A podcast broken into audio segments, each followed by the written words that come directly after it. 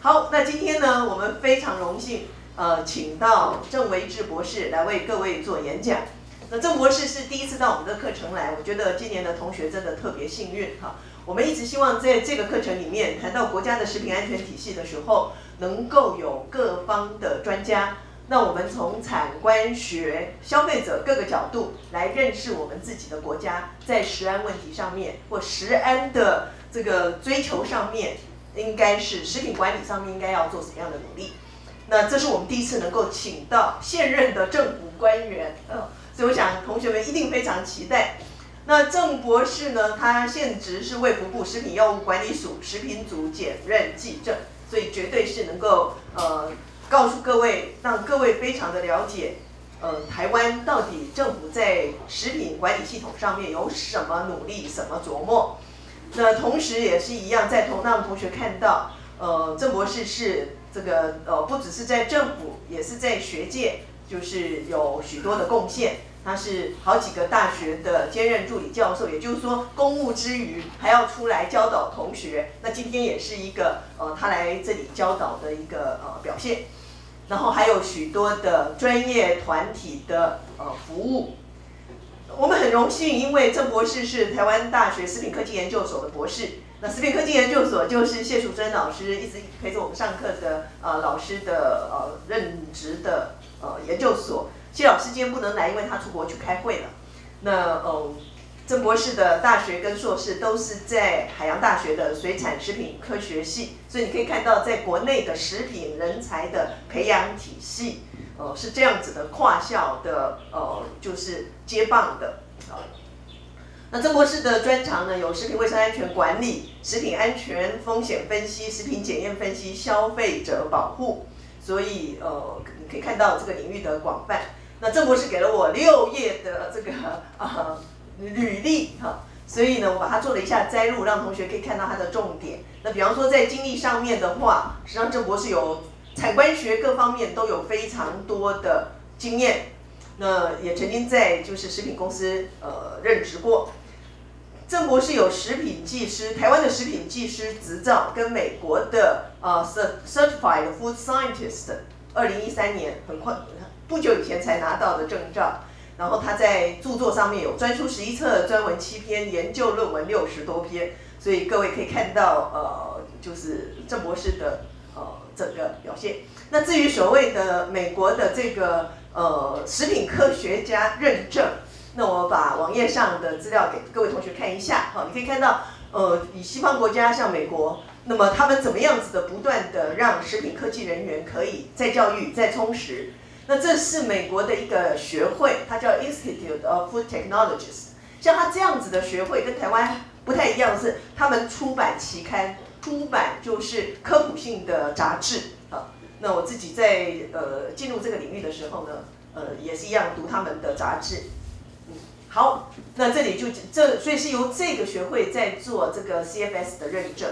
那这里有六大步骤，呃，各位如果有兴趣的话，对这个领域有兴趣的话，那大家可以去看。不过最重要的事情是，前面这五个步骤是第一关的认证，然后后面呢，每五年有七十五个小时吧，我在想。的任继续教育 （continue education） 的 unit，所以没有一个人可以停止学习。那郑博士，我们的好几位讲员都让大家知道，而且展现就是大家是不断的在成长跟学习的。所以今天非常非常非常的荣幸，我们能够请到我们的校友，然后又是我们的呃政府的主管单位，呃，来替我们解说、解答你们很多的疑惑啊。所以呃，请各位同学用热烈的掌声来欢迎我们的校友，以及欢迎我们的官员。来，郑博士，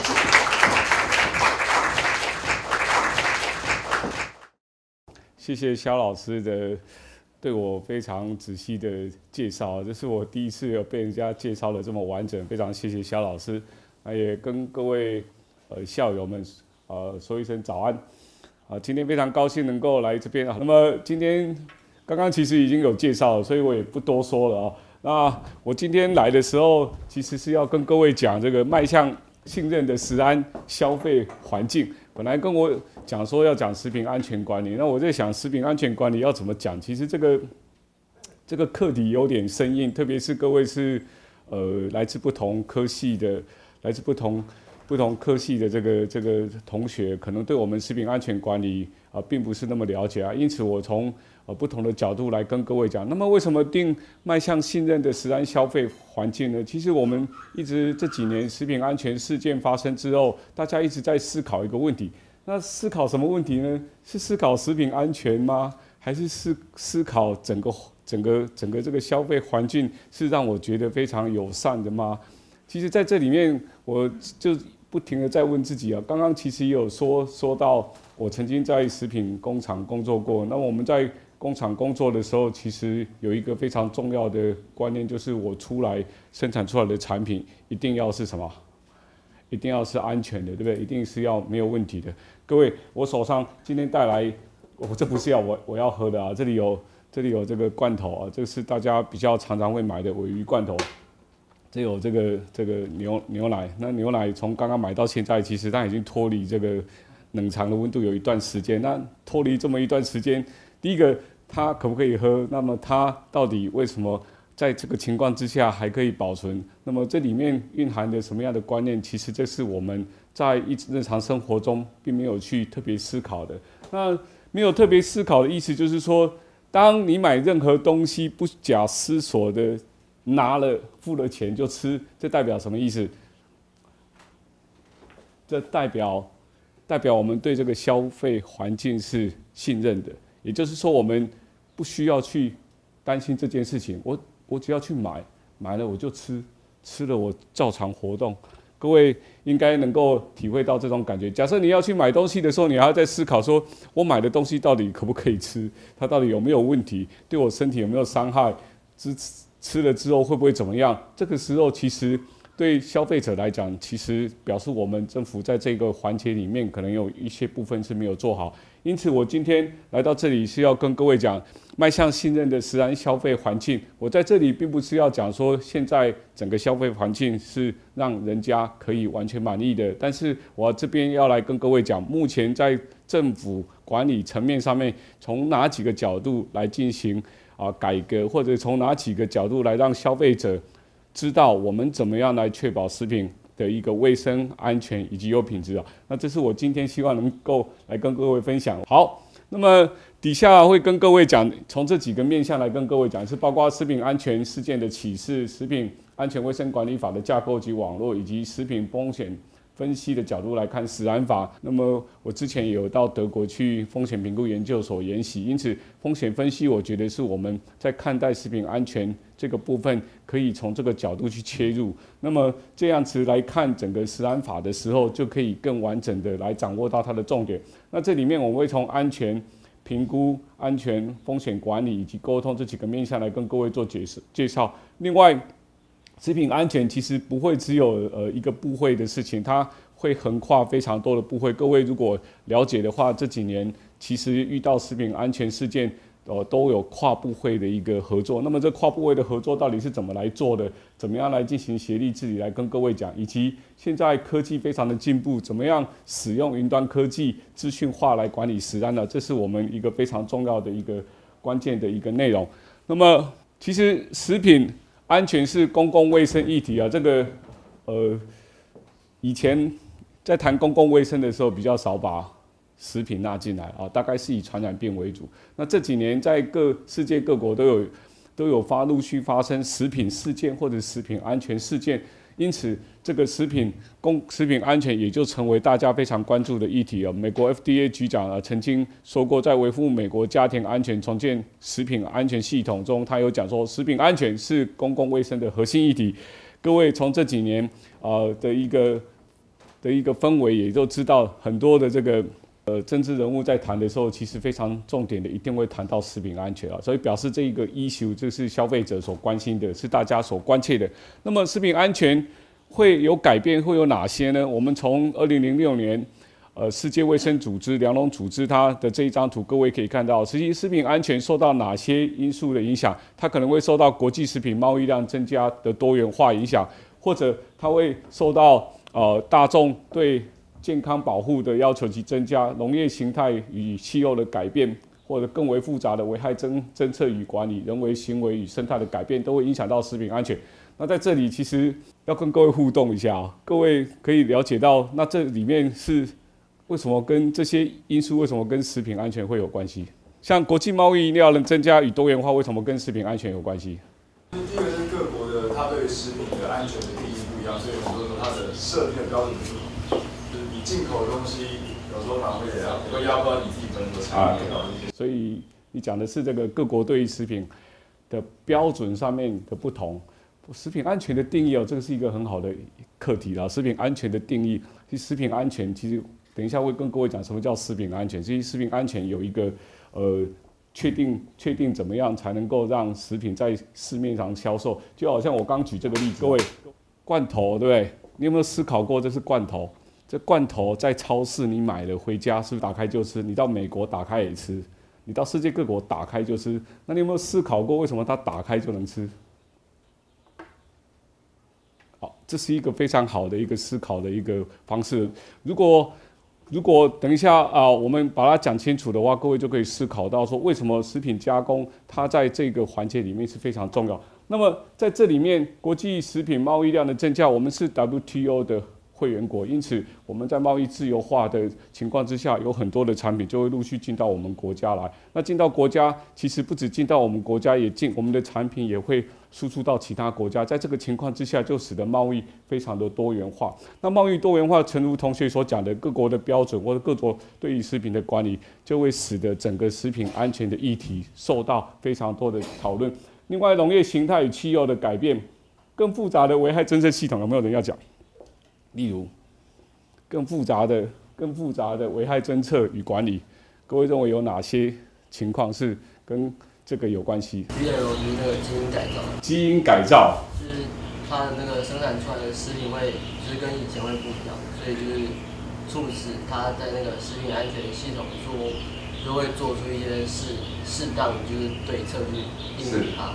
这可能是跟农业形态的。对，有关系哦，所以的确，所以从这边的讨论，各位就可以知道，其实食品安全有非常多的因素，不停的在调整，不停的影响我们对食品安全的一个看法。好，那么。看看，我们来看看国内外曾发生一些事情啊。我们比较常知道台湾发生什么事情，那到底国际有没有发生什么样的一个跟食品安全有关的事情？各位可以看得到，这是我找举美国的例子。美国在近年来发生食品安全事件里面，从二零一一年到二零一六年，各位可以看得到，包括火鸡绞肉、哈密瓜、芒果、起司、石榴籽、焦糖苹果、鸡肉沙拉、黄瓜等等，这些你有发现到他们的一些食品跟。食品安全事件集中在什么事件？集中在以微生物所引起的这个食品安全事件。微生物包括 Salmonella、Listeria，呃，还有或者包括这个 A 型肝炎等等，以及大肠杆菌 O 一五七 H 七等等。各位这里面非常非常需要特别注意的是，因为以微生物来讲所引起的影响，在美国涉及的州数不会只有一州，它涉及的是非常的广广泛。另外，它所造成的影响不是只有拉拉肚子或者是呕吐而已，可能还会造成人员的死亡。那这代表什么意思？代表生物性危害是很可怕的，对不对？代表生物性危害是有可能会使得消费者致命的。所以，生物性危害其实是在我们整个食品安全里面非常重要的一环哦，它是一个非常首先必须要面对的问题，以及必须要解决的问题。如果在这个环节没有处理好的话，整个食品在销售的在在所谓通路上面广泛的来流通的时候，就可能会出现食品安全的问题。好，另外举这个欧洲的案例啊，欧洲其实也有发生过，在呃二零一一年的时候，其实欧洲有发生过这个大肠杆菌所引起的，造所谓造成以大肠杆菌出血型大肠杆菌造成这个呃便血有便血的情况，甚至肾衰竭而造成死亡，有高达四十几个人死亡。各位其实。再次的强调，其实微生物其实是非常可怕的。另外，日本案例啊，日本二零一一年有吃这个生牛肉，日本人很喜欢吃生的，对不对？然后什么东西都吃生的，牛肉一般像我们台湾不太吃生的，可是日本人会吃生的。那么在生牛肉。的部分也有这个消费者因为吃这个呃受到交叉污染的生牛肉，因为感染的里面有大肠杆菌 O 一五七 H 七 O 一一一型的大肠杆菌，也是一种会病原性大肠杆菌而造成死亡。另外，欧洲有发生这个挂牛头啊卖马肉的事件啊。我们以前台湾呃这个东方有一句话是挂羊头卖狗肉啊，不过这里有一句话是挂挂牛头卖马肉，在在欧洲有这个。其实卖这个牛肉汉堡，但里面的是马肉，所以这是一个什么样的行为？马肉不是不能吃啊，马肉是，但是是你提供给消费者的时候，你要卖牛肉，但是你提供马肉给他，这就是一个欺骗的行为啊，这是一个欺骗的行为。就好像我们呃在台湾也常比较常发生的是说，呃我我强调我的东西是素食，结果里面掺荤，那有掺荤的话，对一些有信仰的人来讲的话。就对他来讲，他会受到非常大的这个冲击。另外，日本也有假菜单事件。假菜单事件是它有个连锁连锁呃量饭店，那么这个连锁饭店它提供的这些食材，它是低价食材，高档的饭店提供的是低价的食材。那么这些低价的食材包括冷冻鱼称为鲜鱼哦，飞鱼卵称为红鱼子酱，人工油脂肉片称为牛排哦，这些其实都是让消费者会产生什么样的影响？对，消费者被骗，消费者被骗。是什么样的感觉？对这个同学讲的非常的那个平民化，也就没送了，对吧？啊，各位心里很不爽，其实反映出来的感觉是什么？对，不信任啊。各位了解到，当我对这个产业，当我对你不信任的时候，即使你的东西再好吃、再便宜，我其实在我的心里面都已经设了一道的什么？一道的这个非常大的一个一个一个。界限，我可能不会再去跟你跟你接触，所以信任感是一个非常重要的一个感觉。今天我们谈食品安全，不是只有谈安全而已，还要谈到让消费者能够安心。非常重要的，在有安全安心的条件之下，才能建立彼此的信任感。那么有了信任感之后，其实在这个整个消费。环境里面呢，就会是非常非常的友善。好，从这几个简单的例子，各位就可以看得到，其实食品安全事件在各国都发生。那么在台湾呢，台湾从九十三年起今呢，其实发生很多，例如像鸭蛋大奥星污染事件。那么这是属于所谓环境污染的食材哦，环境中有这个大奥星，那么养殖的鸭子在环境中摄食的时候。遭受环境的污染而导致的。另外，石斑鱼含孔雀石粒啊，这是因为加了这个不可以使用的抗生素。大闸蟹使用硝基呋喃、瘦肉精。另外，中国的三聚氰胺毒奶事件在二零零八年。那么，二零零八年可以讲是我们整个食品安全事件一个非常大的一个事件，也是一个非常重要的转捩点。因为从二零零八年这个三聚氰胺毒奶事件发生之后，让消费者突然间感受到什么事情？原来食品里面可能会被添加了不可以作为食品的这个原料来让消费者吃，那这个是让消费者非常非常 surprise，让消费者非常非常惊恐的一件事情啊！在二零零八年，那么在二零零九年九十八年的时候，麦当劳油炸油事件，这个是一个呃乌龙事件啊。那么它主要是因为油炸油油炸过程里面呃油炸的时间太久所造成的这个呃总极性化学物质。增加的一个事件啊，但不是当初所想的一个所谓重金属污染的事件。九十九年真空包装食品肉毒杆菌中毒，一人死亡。一百年塑化剂事件，一百零二年顺丁烯二酸甘淀粉事件，啊，一还有混油事件。一百零三年有这个汤块事件，劣质猪油。一百零四年有茶品农药事件。各位，你从这里面有看出来，在台湾，台湾的食品事件或食品安全事件，主要以什么为主？主要有化学性。那那你是讲说我们都没有因为微生物所引起的吗？也有，我们其实也有啊。各位，如果你到卫福部的网页去查，我们从民国七十五年到现在，你可以找近三十三十年每一年发生的食品安全、食品中毒事件，因为微生物所引起的。可是这里面我列出来的这个感觉是表示消费者在台湾他比较担心的是什么议题？化学性，化学性，那这个化学性包括什么？什么是化学性的？化学性包括来自环境的啊，例如像刚刚讲代奥性是来自环境的，它可能来自什么？它可能来自所谓的人为恶意添加的，人为恶意添加的，例如刚刚讲的像三聚氰胺，例如像所所谓塑化剂顺丁烯二酸甘，这些都是不可以，法规上面不可以加在食品里面，但是被业者不法添加在食品里面的。另外，近期消费者比较担心的是所谓食品添加物的问题。那么食品添加物对消费者来讲是一个比较没办法了解，因为他们会认为食品添加物也是化学物质。那这些化学物质为什么可以添加在食品里面，又扮演什么角色？它是不是可以不要吃？它为什么要被食用？所以在这里面存在的非常多的一个资讯上面的不了解，而导致的一些哦对化学物质的一个非常大的一个啊一个。一个疑虑哦，那这里面其实各位可以看得到，我把红字标起来，民国九十九年真空包装食品肉毒杆菌中毒，造成一人死亡，啊，这可以讲是真正的所谓食品安全事件。为什么？立即的马上造成消费者致命。那一年总共有发生八起肉毒杆菌中毒，其中有八起的事件，有十一个人中毒哦。所以各位可以知道说，这个食品。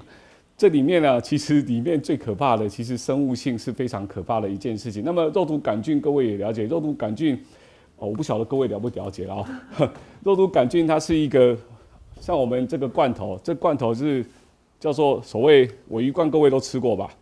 各位都吃过。那尾鱼罐头它是属于一种低酸性罐头。什么叫低酸性罐头？就是罐头吃起来不酸的，这这肉鱼肉吃起来不酸吧？所以它的 pH 值其实是比较高的。这种罐头，它在加工制造过程里面，如果没有处理得当，里面可能就会有肉毒杆菌孢子。哦，它肉毒杆菌是一种厌氧性，也就是有有空气它不长，没空气它才长。那像这类的罐头，它是必要必须要脱气，脱气的话就形成一个厌氧、没有空气的状况。那没有空气的状况，如果你没有适当的加热杀菌，它在储藏过程里面就可能会长，长的时候就可能会发生。它在长的过程，肉毒杆菌还会释出毒素，释出毒素，它是一种神经毒，这个神经毒会造成人的死亡。好，所以这是一个非常非常重要的一个啊，在加工上面必须要去处理的一个问题。好，那么这有哪些共同点 啊？有什么不同？有哪些问题啊？各位可以看得到，食品违规与犯罪的形态。从上面，如果这样子简单的从国外，从包括美国、欧盟、日本还有台湾，你可以发现。在整个食品安全事件里面，有一种是有的是违反残留规定，例如在我们食品里面，各位比较常知道，蔬菜里面可能会被验出来有农药残留超过我们的容许量，对不对？好，另外像动物用药超超残留超过容许量，另外有加工不当，刚刚所讲的真空包装豆干里面可能有这个肉毒杆菌毒素中毒致死，这就是微生物所引起。那微生物所引起的，就是在加工的过程里面没有把这一个危害把它去除。添加化学非法的化学物质有包括刚刚有讲的，像塑化剂、顺丁烯二酸酐、化质淀粉、哦二甲基黄或者是吊白块等等。这指的是什么？这指的是它没有没有被法规所允许可以加在食品里面，但是被业者把它拿来使用在食品里面哦，这是添加非法化学物质。另外还有欺欺诈消费者，像胖。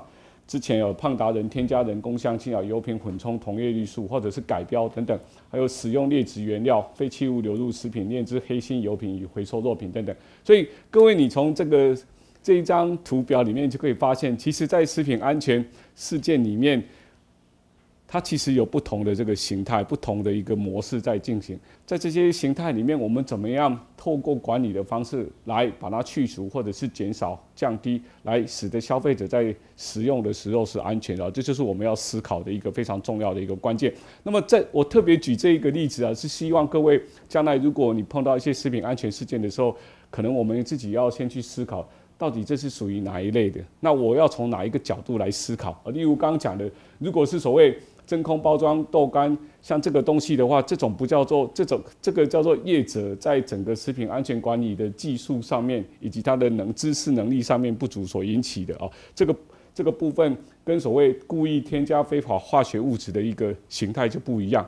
那么故意去添加非法的化学物质的话，本身来讲就是一种故意的，他明知道这是不可以的，但是他去做这件事情哦，所以这里面是必须要去区隔的。好，那么管理方法上有什么应应作为？那就讲这个进入我们的主轴啊，食品安全卫生管理法啊，这是一个非常硬的课题啊。好，食品安全卫生管理法，民国六十四年订定，总共修订十三次，全文修正三次啊。目前全文有十章六十八条啊。右边右边这是我写的一篇报告，这边报告各位如果有兴趣的话，你可以去图书馆找好，那么它里面有把整个那个历史讲出来，讲在哪一年，民国从民国六十四年的时候到底发生什么事情，因此我们必须要进行一些调整。好，这一章代表什么意思啊？互联网，我想各位都了解，以前比较没有这概念啊，在我在在我在读食品啊，在我在当学生的时候比较没有互联网的概念，以前没有网络，我们上课都是都是必须要抄笔记的，也没有这个 PPT 可以可以教，所以现在上课。规定一定要 PPT，没有 PPT 我大概就没有办法来了啊。那以前是必须要去去都是用手写。互联网的时代，网络的时代，意思是什么？意思是其实在资讯这么发达，以及科技所谓智通技术这么进步的情况之下，其实我们建构的是一个网络。那网络的是什么意思？网络就是绵密，它可以透过这个机制去 catch 到你所要。抓的东西，或者是利用这个机制去阻挡你所要阻挡的东西。好，这样看你可能看不是很清楚。不过这是让各位了解到这是一个时代的变迁。那我们食安法有没有网络的概念呢？各位知道我要讲食品安全卫生管理法，可是食品安全卫生管理法它到底有多少内容？你刚不是讲过了吗？不是十章六十八条吗？可是只有十章六十八条吗？如果只有十章六十八条，你可能会跟我讲。那么你们这样的管理的力道够吗？那它到底有多少呢？那我们就看一下。好，各位可以看得到，我们在四点二的时候有风险之意。另外，在第八条授权我们订定有卫生安全管理系统、有食品料卫生规范准则、食品安全管制系统准则、食品业者登录办法。在第九条的部分，呃，让我们必须要要求业者去进行所谓的追溯追踪系统的管理办法。第十一条要求业者必须要聘用。专食品食品的卫生管理人员第十条要求业者必须要做好所谓设厂标准。那么第十二条聘用专门职业技术人员。第十三条要求业者当你的产品生产完之后要投保产品责任险。另外，针对第十五、十七、十八条，在我们食食安法里面第三章的部分、第四章的部分要求食品的卫生管理要达到某一个程度，哪些东西要符合哪些标准，以及哪些东西是不可以进入食品的。另外，在二十条、二十一条是有关土体卫生查验登记；二十八、三十三、三十五，这是有关广告输入的管理；三十七有关认验证查核；另外四十三有关检举；五十有关回收行政法食安基金收费标准以及细则。各位，这就是我们台湾在食安法架构之下，它所授权定定的办法。那这些办法都有它管理的一个范围。这个范围，我就是我所讲的，以网络的概念来讲，其实食安法不是只有食安法在管理，而是食安法还会衍生出相关的这些办法。这些办法其实就是如何把这些强度来达到溯及我们所谓业者要管理的一个范围。哦，要画这一张图很不容易啊，要画很久才会画出来啊。好，那我刚刚这样讲，你可能讲啊，你这样念一念，我也不知道你在念什么。好，所以。就只看到好像有一张网在那边，好，所以底下要用另外的方式来跟各位讲，用非常比较简单的方式啊，另外一个方式来让各位掌握到重点。那你说食安法那么多，有没有办法在这么短的时间讲完？当然没有办法，可是我希望能够从概念性的让各位了解。那么食品安全卫生管理法重要架构里面有几章，例如刚刚讲到有第三章食品业者卫生管理，各位可以看到，顾名思义是针对谁管理？针对食品业者。的卫生管理，紧接着食品业者要生产产品，所以针对什么？针对产品产，也就是它的食品的卫生管理。那么食品做好之后要干嘛？在工厂里面做好，你就要包装，包装就要给卖给消费者。所以针对这些食品的标示以及它的广告继续管理。还有第六章有关食品的输入管理啊，这里面各位可以看得到，这是一个食品安全管理的非常重要的架构。那么改变最大的部分，在这几年的食品安全事件之后，改变最大的有什么呢？如果我们比较九十七年版本及一百零四年版本，各位可以看得到，食品业者卫生管理的强度其实改变非常多。从九十七年的版本，各位可以看得到，它大概只有要求自主管理，必须实施食品良好卫生规范、食品安全管制系统以及市场标准、投保产产品责任险。可是，在右边这个部分，各位可以看得到，在一百零四年的版本的部分，从自主管理、订定监测计划、自主检验、设置实验室、通报主管机关。另外，要求食品业者必须要登录实施二级品管，要求业者必须要建立追溯追踪系统，使用电子发票、电子申报追溯追踪系统，另外要求业者哦，必须要把进行分厂分造，也就是食品以及做食品添加必须要区分开，以及要求业者必须要聘用专门职业及技术证照人员。各位可以看得到，那打星号的都是新增加的，也就是说，我们在这几年的改变里面，对业者的要求的强度是非常多的。如果你没有把之前的版本拿出来比较的话，你可能不晓得说，诶，现在政府在改变，在食安事件之后到底做了什么？哦，至少在这里，业食品业者卫生管理从条文的这些我所列的这些文字里面，大概可以嗅出一些氛围，它有改变的一些东西。这些东西就是在加强它卫生管理的一个强度。另外，针对输入业者管理的强度，各位也了解到，台湾其实有非常非多非常多的食品是从国外进来。因为像我们，好，我们像我们今天早上我买个面包好了，这面包是台湾做的没有错，可是原料会从哪边来？那原料是面粉嘛，对不对？面粉，面粉我们台湾没有没有种嘛，对不对？我们没有台湾的面粉，那时候一定是从国外进来，对不对？那除了面粉，还有什么玉米、黄豆这些，全部都是从国外进来的。因此，其实从国外的输入的产品其实是非常非常多。各位也从市场上你在买水果或者是买一些加工产品的时候，其实市面上你看到很多其他各国的一个产品。因此，输入食品管理也是非常重要。那么，在九十七年以前啊，主要是我们是委托经济部标准检验局实施食品边境查验措施。那么，在一百零四年，也就是在九七十七年之后，我们现在在食安法里面有一个输入食品的专章。那这专章里面就要求输入业者应申请查验申报。优良厂商的通关优惠、查验申报的委任委托、提供输入产品的相关记录、食品拒绝保管以及保证金、停止查验申请、系统性查核、境外查核、复方食品添加物应付出产国的卫生证明等等，这些都是对我们输入食品的一个加强管理的一个部分。那各位可以从这里面，你就可以比较到，在改变之后，我们对于所谓要对于这些业者的要求强度其实是有增加的。再来，法者、消费者其实。我前面讲的啊，比较没有感觉，为什么？对，因为消费者说啊，我就是买物件，买物件的后吃了就是安全，没问题就好。那我是要问政府，那些不法的业者，你有没有好好管啊？你有没有好好罚他？你到底有没有真正的把他罚到重点？所以在九十七年，各位可以看得到，之前我们的罚款最高六十万，轻则最高三年拘役，并科九十万元以下罚金。现行的食安法版本，罚款最高可以高达两亿。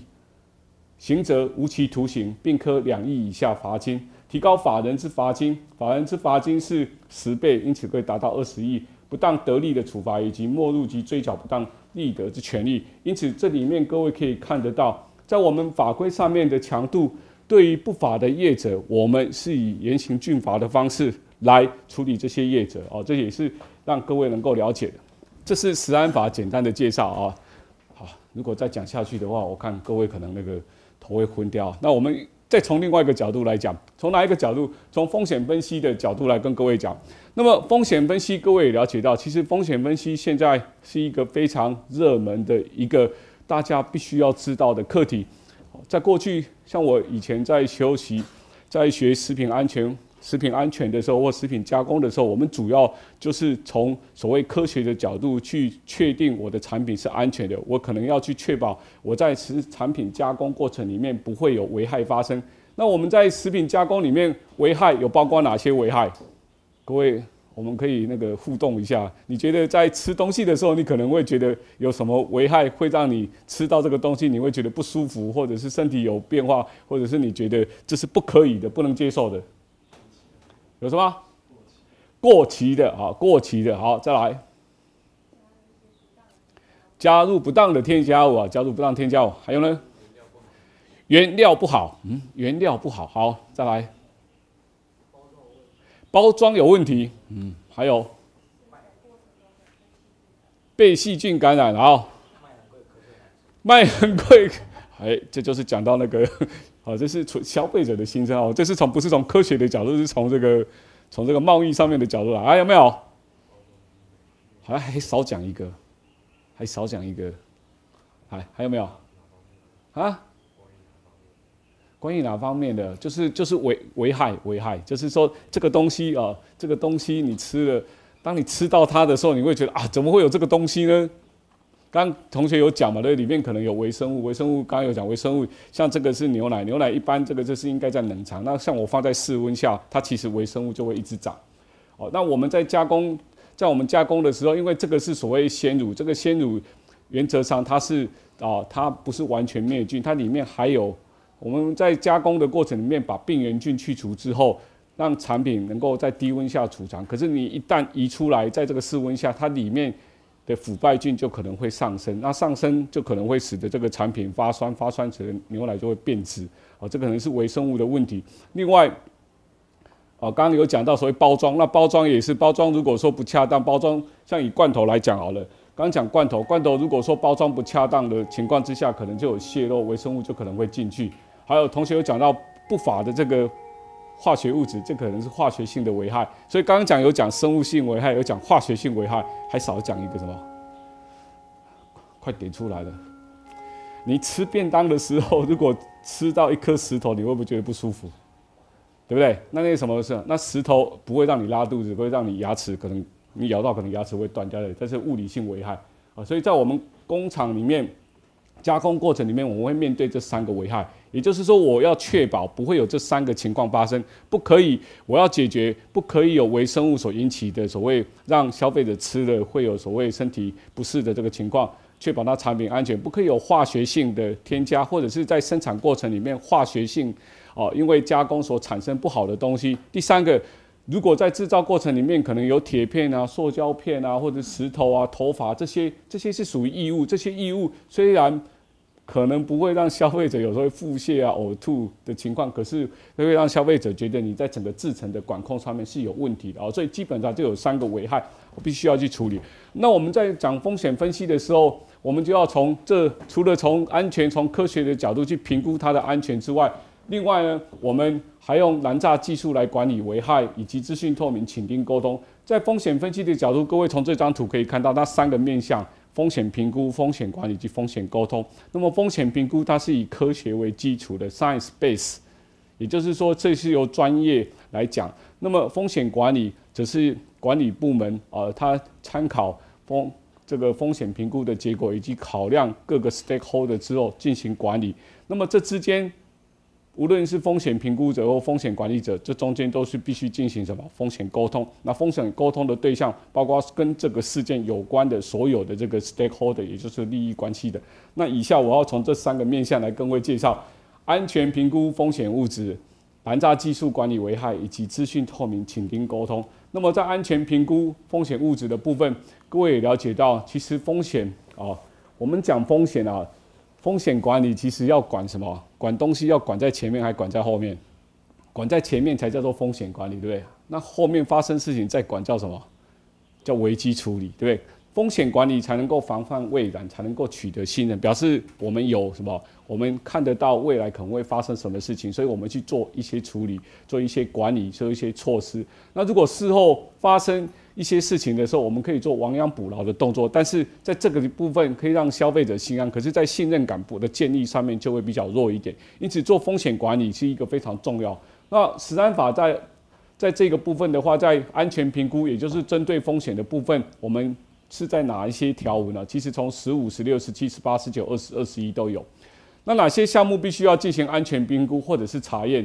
刚有讲，刚从刚刚到现在，我以这个食品的例子，有跟各位讲说，那这些产品它可能会有生物性的、物理性的、化学性危害。那这些危害有哪些？政府是需要去介入管理，来确保它产品是安全的。微生物的部分有什么？微生物部有细菌，对不对？有病毒，还有什么？还有寄生虫。对，寄生虫也是微生物的那种。那在或者是生物微生物或者是生物啊，因为寄生虫应该是属于生物的一环。那另外化学物质呢？化学物质像农药残留、动物用药、食品添加物或者是非法的的化学物质、食品接触物质。什么是食品接触物质？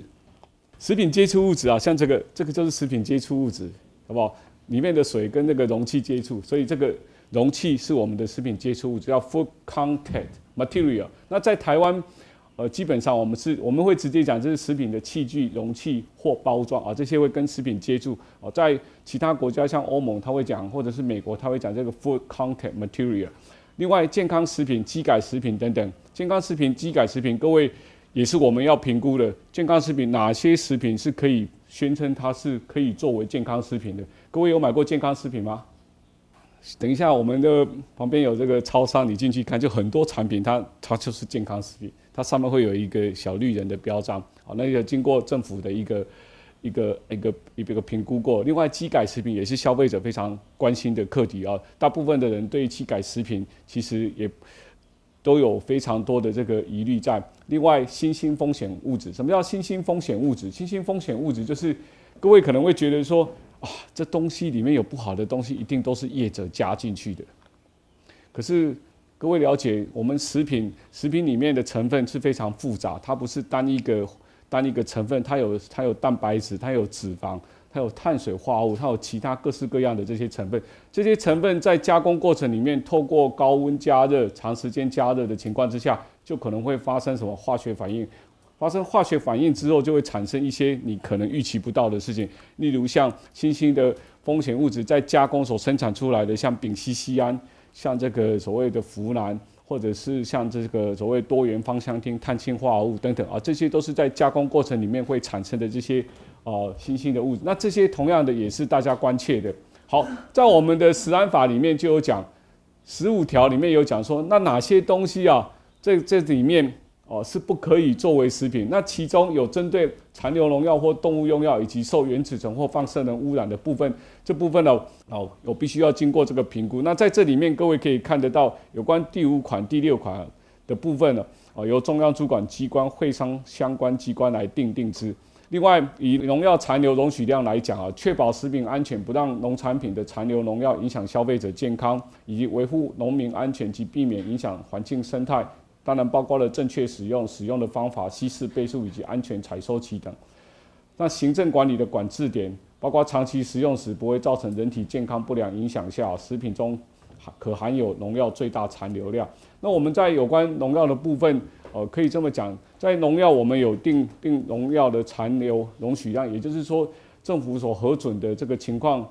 的核准的这些使用的农药，它在使用上来使用上必须要正确使用，知道它的使用方法、稀释的倍数以及安全采收期，才能确保这个农药的残留的量在我们法规的标准以下。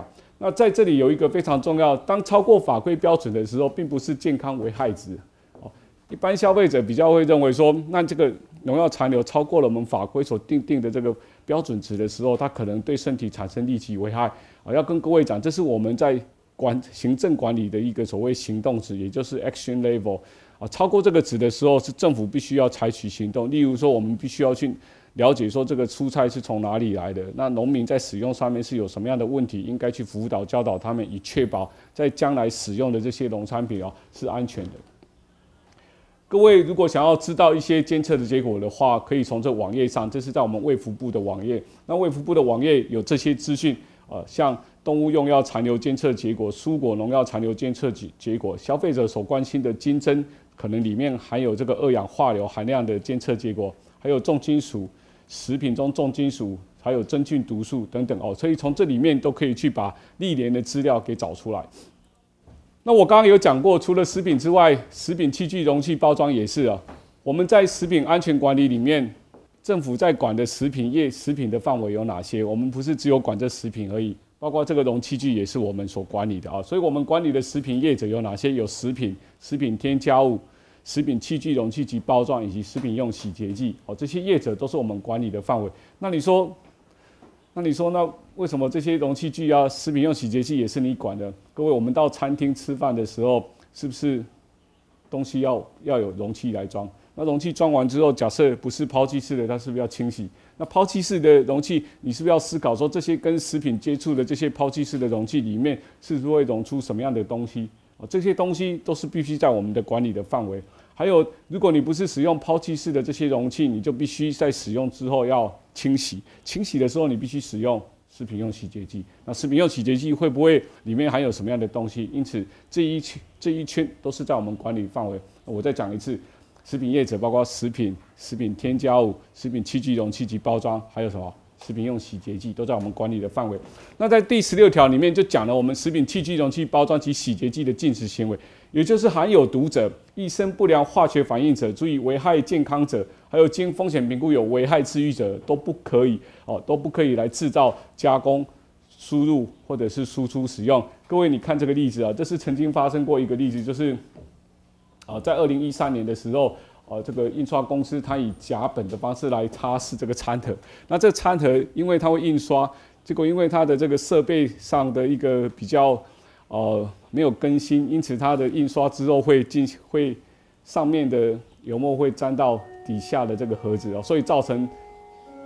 在人家在收你的产品的时候，就会觉得你的产品里面有油墨，因此他叫那个员工拿甲苯去擦拭。那甲苯其实是一个有毒的物质哦哦，所以这个事件哦，我们就以这个依这个第十六条来进行要求。好，那么在符合卫生安全及标准的部分，各位。我们在第十七条里面有讲，食品、食品洗洁剂、食品器具、容器及包装要符合我们所定定的相关的标准。那我们的标准有哪些？例如，我们针对一般食品容器具，我们有个卫生标准。我刚刚有讲，像食品容器具及包装，以这个来讲好了，这个材质可能是这个 PET 啊，保特瓶材质。那保特瓶材质，当它装了水的时候，它里面因为保特瓶或者是它里面的化学单体，它会不会它还有它使用的添加会不会溶出来？在使用的过程里面，它溶出的情况到底是怎么样？我们要定一个界限，这个界限定定的界限要在我们消费者使用的范围的条件之下是可以接受的哦，是不可以不至于造成造成所谓健康上面不可以的一个负担。另外，我们针对食品辐射照射处理有一个处理标准哦，因为这个食品有些它可以透过辐射照射来进行杀菌，我们就有个处理标准。针对食品中真菌毒素有个限量标准，像。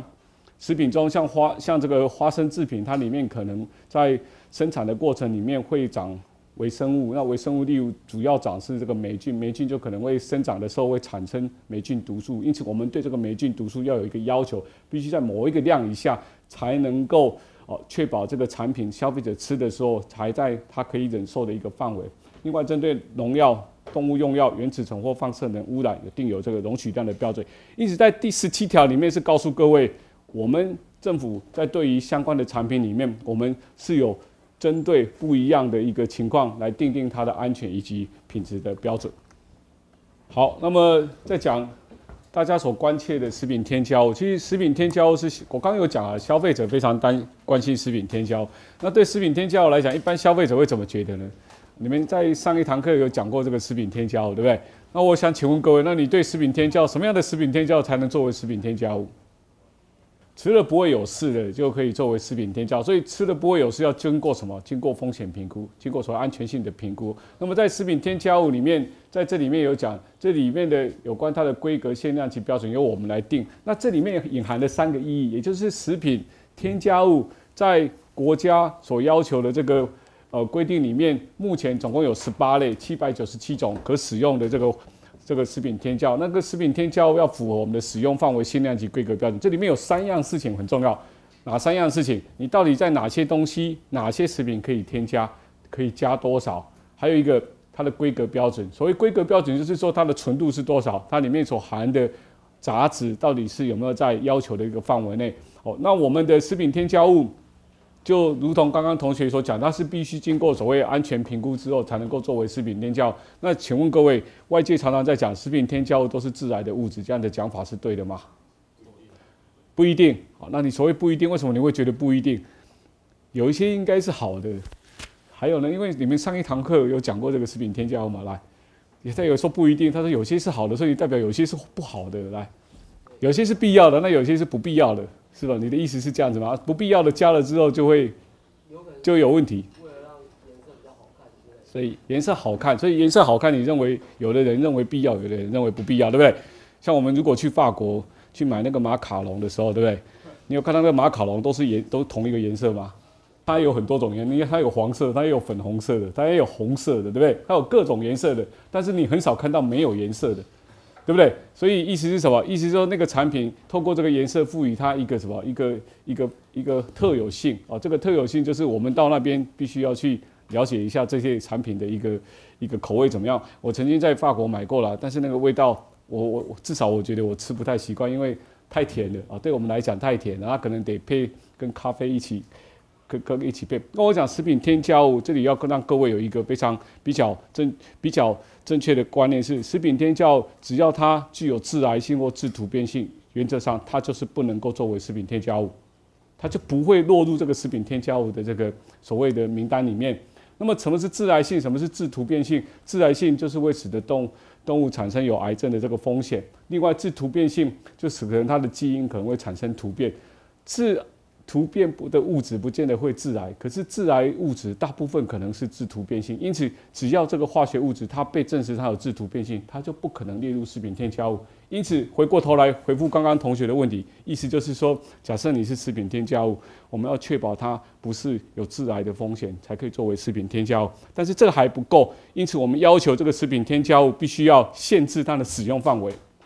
哦，例如说这个假设我们像有好了，沙拉油，沙拉油在在这个市场上放沙拉油，它里面要加什么？沙拉油，大家比较习惯常常听到说它油，那我干脆我自己炸会不会比较好？我自己炸跟加工炸的有什么不一样？如果我自己炸，今天假设我我我拿这个油自己来炸，炸了油之后，我可以放个两天、三天、四天、五天、一个礼拜、两个礼拜吗？答案是不可以的。为什么？因为当我自己炸的时候，没有经过精炼的过程，里面还有很多的这个水分。还有其他的这个杂质，其实会促进它氧化，它很快就坏掉了，很快就坏掉了。它对你身体的影响是很大的。但是经过精炼之后，这个产品放在室温下，它可以放一段时间，甚至因为里面含有的水分非常的低，所以微生物不会长。可是它里面必须要加一个东西，什么东西？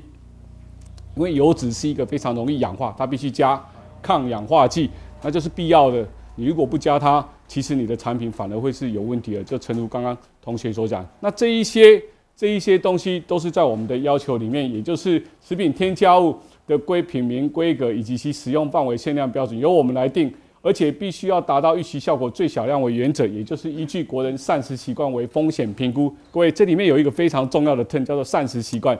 今天我们在讲风险评估的时候，我们讲一个非常重要的重点是什么？今天你吃多少？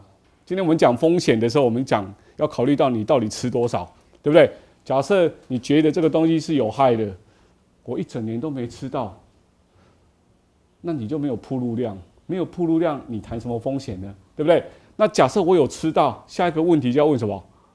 那你吃多少？你吃多少才决定说你那个量对你身体的影响，而不是单纯的什么有和没有。哦，所以这个是个非常重要的概念。我想在这里面非常。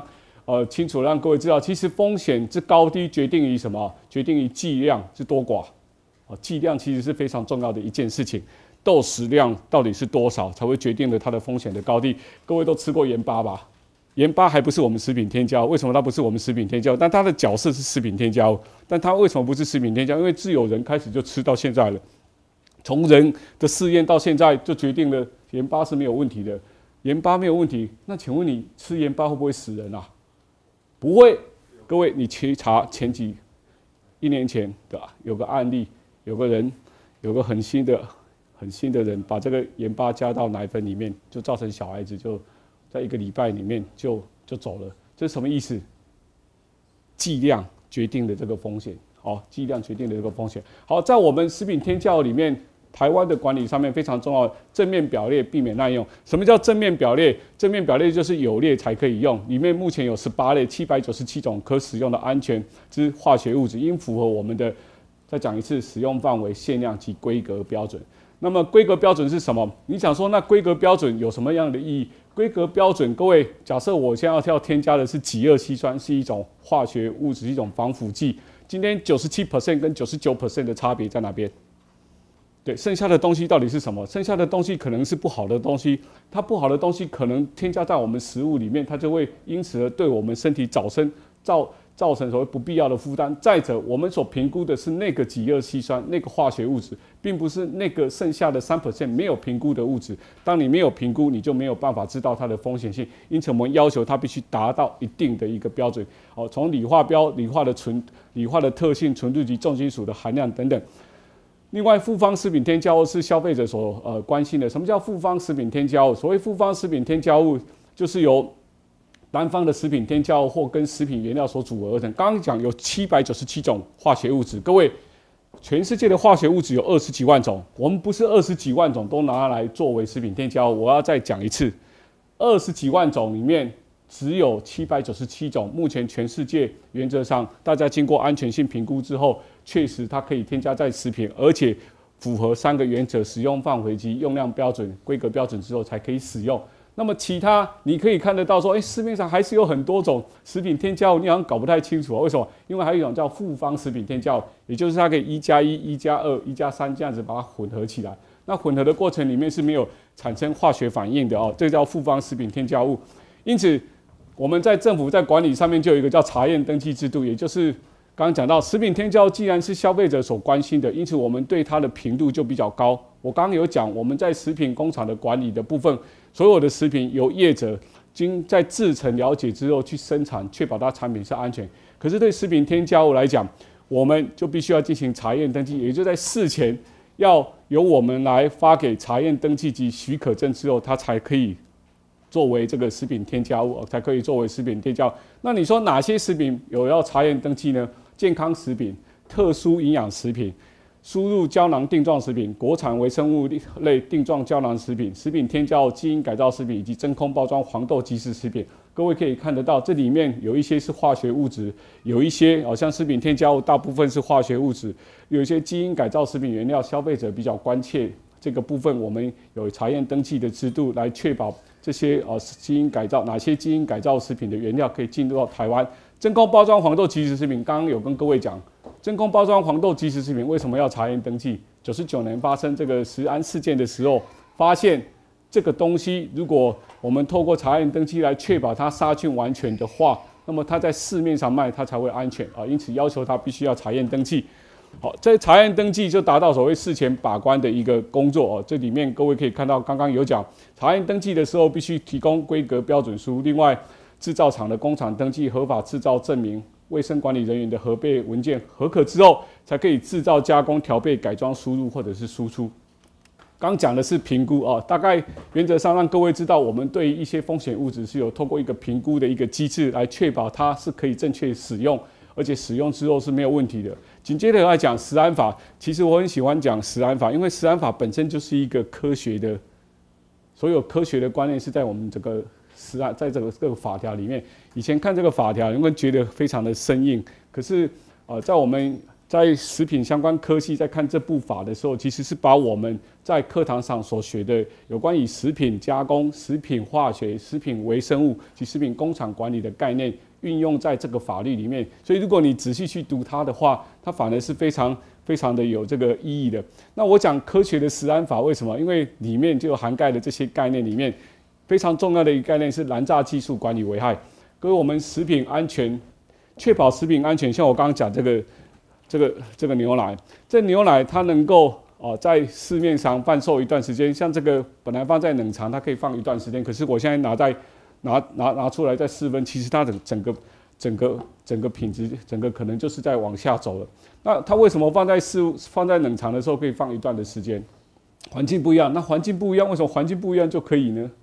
好，各位各位想哦，那牛奶不会说不会突然间它就放在架上面对不对？从农场到餐桌，两千年欧盟在白皮书里面写，从农场到餐桌，农场到餐桌的概念是什么？我从农场到餐桌，我一路都要管下来，我一路要很多道的燃炸的技术来管理它，来确保最后中的产品在消费者手上是安全的。各位，牛奶要到生产成这样的一个包装，它必须从乳牛有这个。有这个牛奶收集之后到工厂，那在收集运送的过程里面，它是不是要在冷藏的状态之下，确保它微生物不会生长？在收集这些这些 这些牛乳的时候，是不是要确保它里面所含的这个抗生素是符合卫生、符合我们的标准的？进到工厂里面，进到工厂里面，它是要经过加热杀菌，是吧？病原菌去除。如果它要做成冷藏的，它去除了病原菌之后，还要适当的包装，在无菌的条件下。在适当的环境下包装之后，再送到冷藏的方式运送到这个所谓的这些超商，在冷藏的条件下贩售，才能够延长它的保存期限。这一道一道一道的关卡是什么？它设了这些燃炸来确保这个产品安全。那我们在这里面呢，我们就来讲，那燃炸技术管理危害有哪些？美国 FSMA，也就是它的食品安全现代法，它讲了一个，这是一个非常热门的。呃，一个法规里面它有七十次讲到 prevention，就是预防的概念。那另外，这预防的概念是以什么样的基础？以 risk-based preventive control，也就是以风险为基础的预防性管制的基础，来确保产品的安全。各位，我刚刚有讲，要管要管在前面，因此我要掌握到风险，掌握风险之后，我才能够去确保这个产品的安全。那么，南栅技术管理危害管理哪些？刚刚有讲，有三个危害：生物性的、化学性、物理性危害。那我们危害食安法中的危害管理有哪些？它里面有食品业者的基本功、食品业者管理的精进。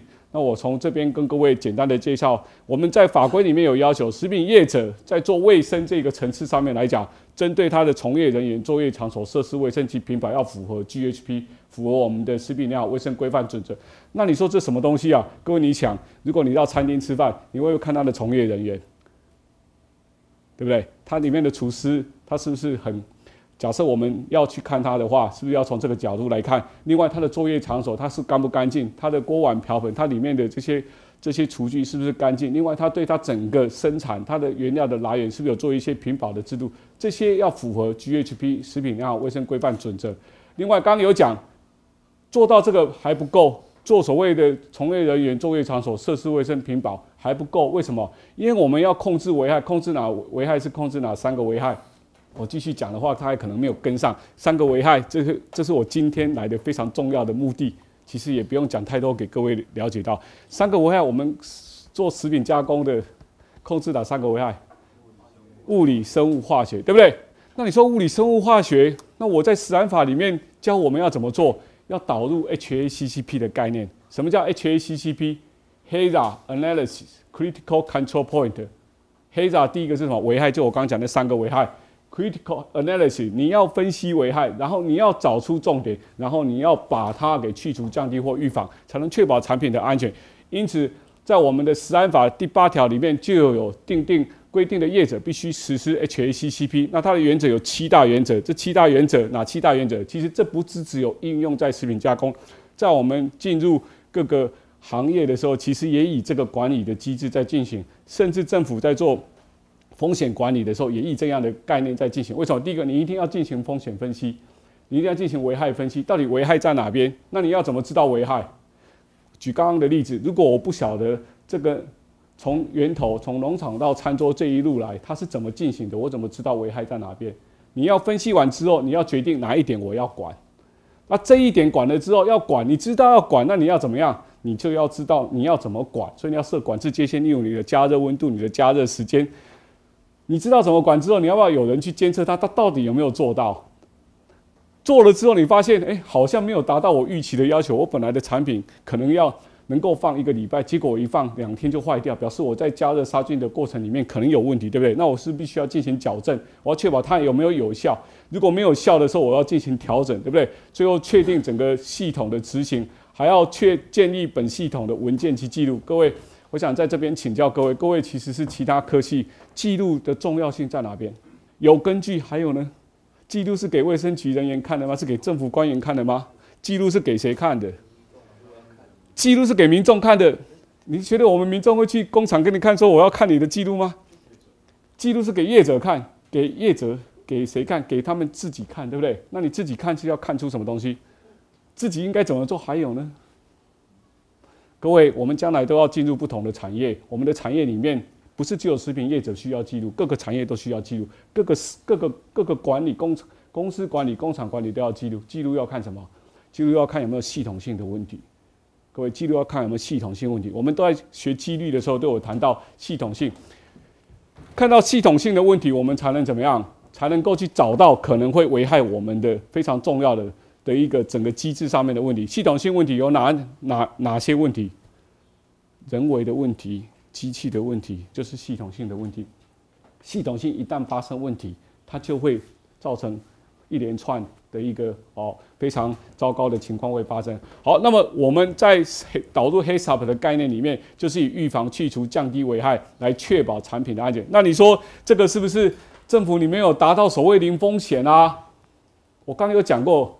以这个产品为例，我跟各位讲，各位你喝了会没有事情，但是我没有说这里面完全没有菌，只是我把它可能会让你生病的菌去除，但是我利用加工的方式来确保依据这样的方法，能够让你得到保存更多的营养以及更多的风味下，能够让产品是安全。因此我们在 HACCP 是用什么样的概念？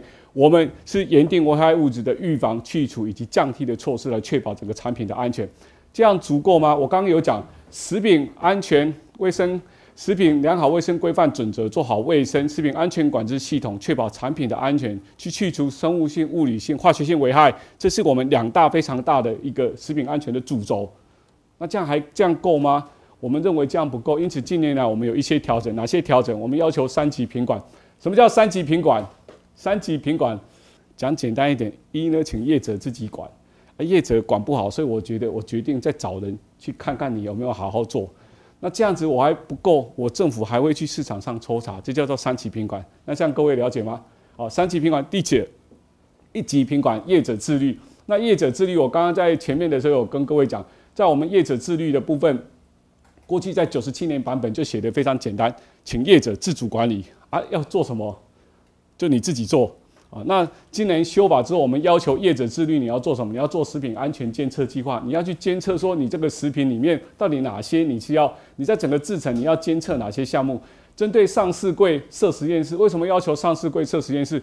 一般上市柜它的规模比较大，规模比较大的话，影响层层面比较大，要求它它有这个能力做设实验室来自主进行监测。另外，发生事情的时候要主动通报卫生局，要求业者必须要进行自主检验。自主检验的部分，你可以自己验，或者是送外面的实验室验。第二个，二级品管，二级品管我刚刚讲，你叫你自己管，我还怕你管不好，所以我请其他第三方验证机构来验证。验证你什么东西？验证你刚刚我刚刚有讲，我们整个食安法有两个非常重大的卫生管理系统是哪两个？啊，这个是第二点要各位记得哈，因为刚刚讲第一个呢，是我们危害。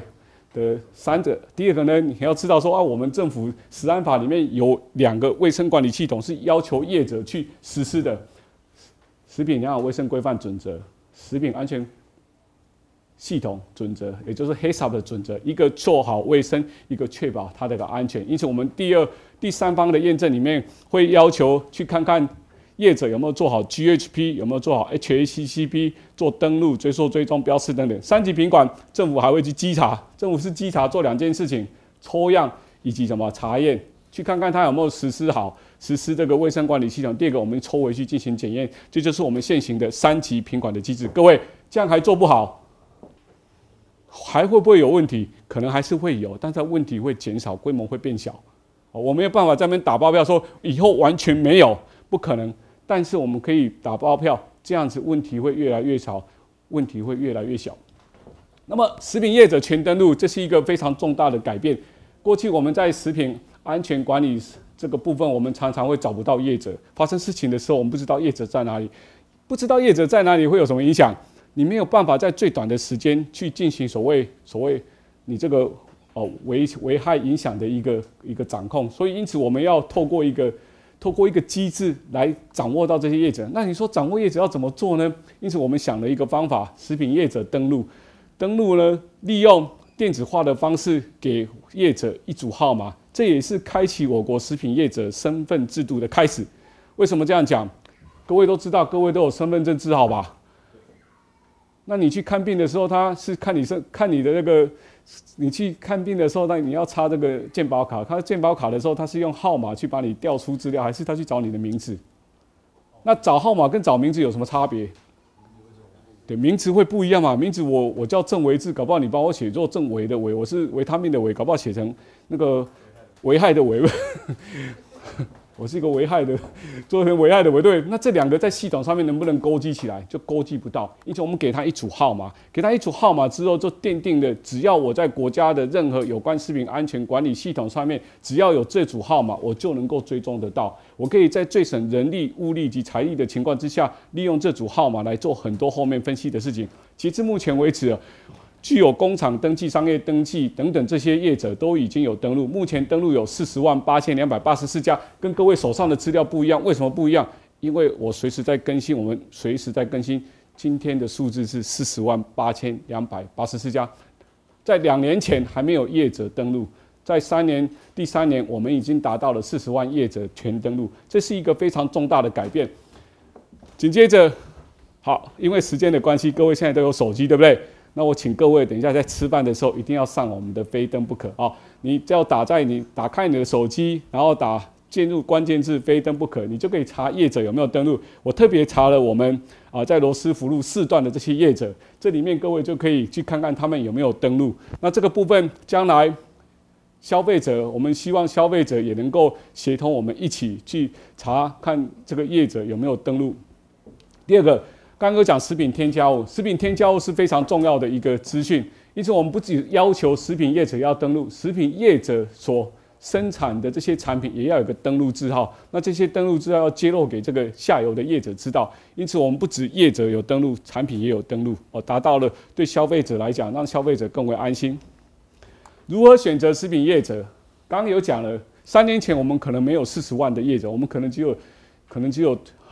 寥寥无几的业者，可是现在我们有四十万的业者都登录，也就是说这些业者都在我们掌控的、掌握的范围内。一旦有发生事情，或者是我们可以立即透过这个系统来进行勾稽。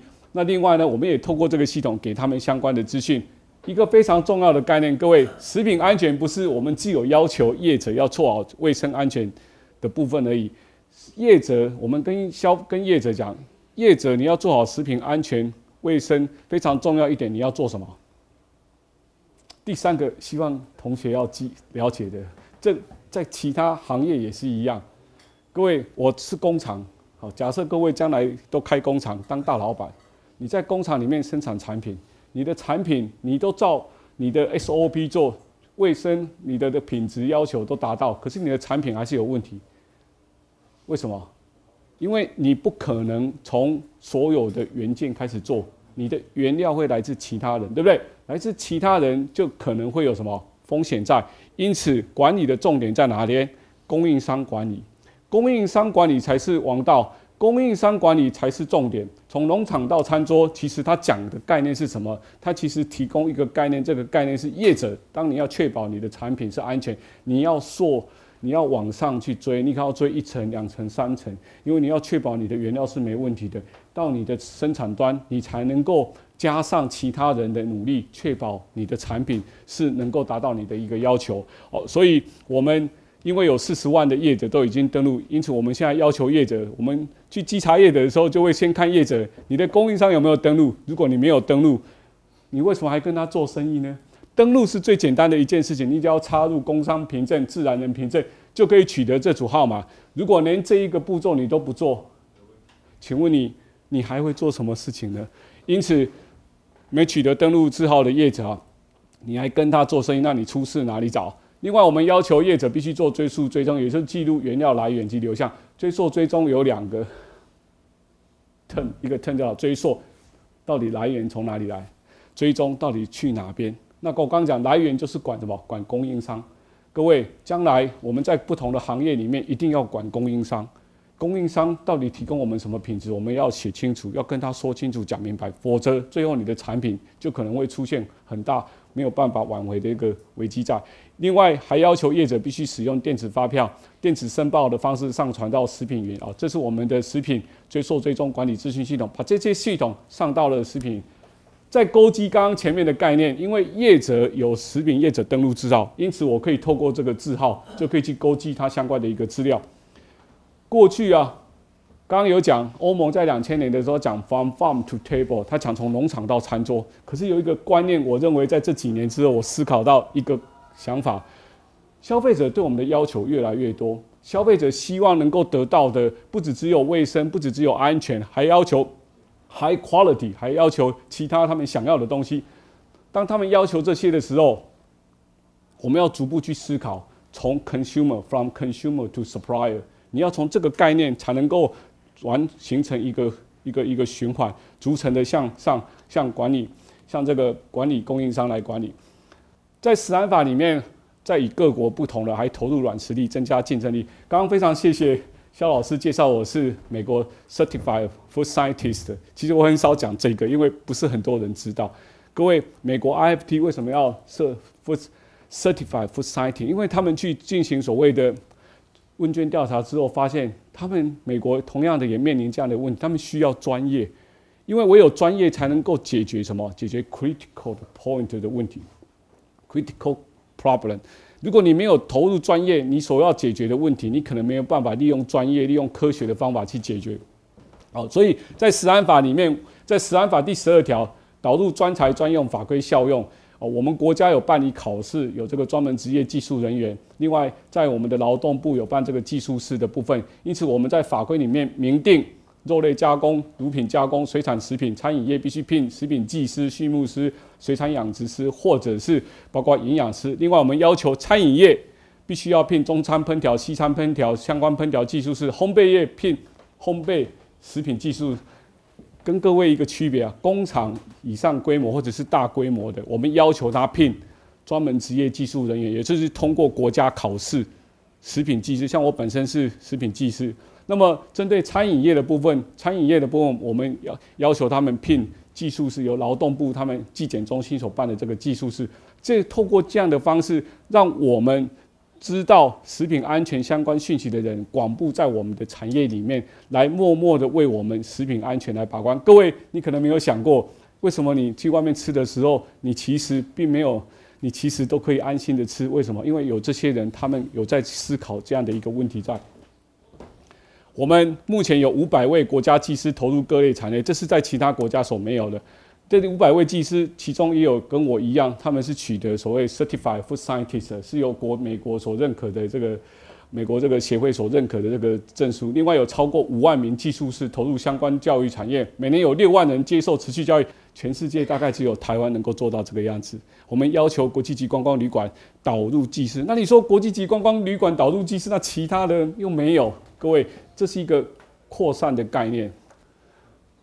政府透过这样的方式，如果这些业者，当我们要求国际级观光旅馆全国有七十三家，当他们都有聘的时候，它会影响到后面的他需要学习的扩散的力量，才是真正使得政策能够运行，也是让我们改变一个非常重要的一个关键角色。而且我们每年有超过六万人次接受教育，我们的厨师每年要上每年要上八个小时的课。这是相当相当不容易的，各位，你可能不晓得，我们的厨师有在上课，他们同样在上什么课？他们同样在上知道肉毒杆菌会造成这个死亡，他们知道诺罗病毒如果如果手没有洗干净的时候，可能这个病毒会带到食品上，消费者会产生这个呕吐的症状。这个其实我们都默默的让这些厨师去了解这些问题啊。好，那讲到这里就是栅栏在哪里？你坚持了吗？有落实吗？我刚刚有讲，各位，我们有好多道、好多道的管理。那好多道、好多道的管理，就是一道一道的所谓的拦栅。各位，我们都跑过这个，都运动过。你要是有一一道栅栏跨不过去，你就别想抵达终点。就是这样的一个概念，在我们利用这样的概念，非常多道的关卡，来让这个业者能做好他的卫生安全以及品质。最后讲资讯透明，请听沟通。我刚刚其实从风险评估、风险管理，好，再来讲风险沟通。评估是 scientist 来做的，管理是我们政府，好，包括行政人员来做管理。如何让业者能够遵守，再来沟通，这之间到底怎么样一个沟通？消费者想要知道什么？好，怎么样沟通？保持的态度，还有说明的方式，到底是要怎么样才能让他了解？肖老师也跟我提到，其实我们现在很缺乏，我们怎么样让各位知道？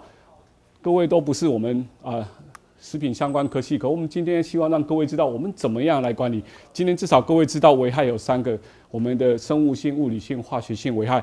知道我们有三个管理，我们透过我们所谓的所谓的良好卫生规范，确保卫生食品安全管制系统 HACCP 的概念，去去把这危害去除、降低以及减少。我们还透过追溯、追踪了解上上。原料从哪里来？产品到哪里去？另外，南栅管理技术来确保产品安全。但是这些我们怎么样跟消费者沟通？在沟通的时候，我们要想些什么事情？沟通，我后来想一想，这几年我其实卫福部给我们很多的机会来跟各位说明。我们后来我想一想，沟通最重要的第一个，你要听对方到底在想什么。所以我刚刚先问，到底消费者想什么？消费者，如果你不晓得消费者讲什么，我讲那么多其实是白搭。另外，他有方法。我跟消费者是平等的，也就是我跟各位是平等。我今天只把我知道让各位了解，但我不强迫各位一定接受我的看法，因为我必须要非常如实的让各位知道我的一个讯息，然后再考虑 KISS 原则啊，这一张各位图一定要看，这是特别提供给各位的，你一定要看这一张。什么叫 KISS 原则？第一个，沟通，第一个是吧？要听，对不对？你们不听，你就直接 KISS 会出问题啊，这样了解吗？他都没有答应，你就把他 KISS。那什么叫 KISS？我从德国。风险评估研究所老师教我们：kiss，keep it simple stupid 什么意思？沟通要简单，要笨蛋，不是要直白。你要让消费者内容要清楚简单，你要用合适的方法适时的沟通，你要提供足够的资源及参考资料，你要让他知道科学有它的品质以及它的不确定度。各位，科学绝对不是一成不变的。今天我们在做风险评估，我们 based on science，但是不是。今天定了就不能改。刚刚我们虽然讲我们的食品添加有七百九十七种，目前可以使用。不过未来如果有科学证据证明哪一个东西是有问题的，我们可以 based on size 就把它给去除掉。这绝对是有可以的，而且这绝也有案例发生的。第三个，我们必须要说明科学的原理，降低风险或避免风险的时候，我们要提出建议，还有考量弱势族群。在我们的消费族群里面有哪些是弱势弱势族群？小孩子、孕妇。老人身体不好的、比较虚弱的，这些都是弱势族群，或者是有过敏的情形。那我们应该要让他们能够去知道这些事情。所以沟通就是要资讯透明、风险揭露。消费者想知道什么？好，我就不问各位了。消费者想知道什么？消费者想知道什么？想要买什么？他要决定要不要吃。他想说内容物里面有什么？里面的原料、里面的产地、里面的营养资讯、里面到底有效期限？刚刚同学有讲过期的，他不要。危害物质，它里面有没有微生物的问题、化学的问题？它里面有没有石头？它里面有没有塑胶片？我吃了会不舒服。风险物质，它里面含的食品添加物到底有哪些？基因改造成分、过敏原成分，还有其他。例如刚刚讲的，我们还有使用容器包装来填充这个食品。那么，食安法里面这几条在讲风险沟通，这里面非常重要的，我们资讯全揭露，要求标示全面展开。标示全面展开，就是过去我们像啊，以前我们食品里面添加很多像调味剂啊，调味剂，那调味剂里面可能有两种到三种的复方食品添加物加起来啊，在这里面我们现在因应消费者的需求，我们就把这个部分要求它全面展开。那全面展开，让消费者知道它到底里面加了什么东西。另外，像这个，我们要求火锅汤底要标示它到底是煮的还是它是用粉泡的，茶叶是从哪里来的，有机履历。各位，你去买产品的时候，都会发现很多产品宣称它是有机，它有履历，可是它到底是真的还是假的？因此，我们在法规里面要求它必须要标示可追溯的生产单位，要求它的一个联络方式。如果你觉得有疑义，你就可以查得到哪些食品有基因改造成分。目前我们合可的基因改造的食品原料有哪些？有黄豆、玉米、棉花、油菜以及甜菜等等，但是有没有基因改造芭乐？有人说我的芭乐是基因改造，对不起，我们没有基因改造芭乐，所以他写基因改，我是非基改的芭乐就不对。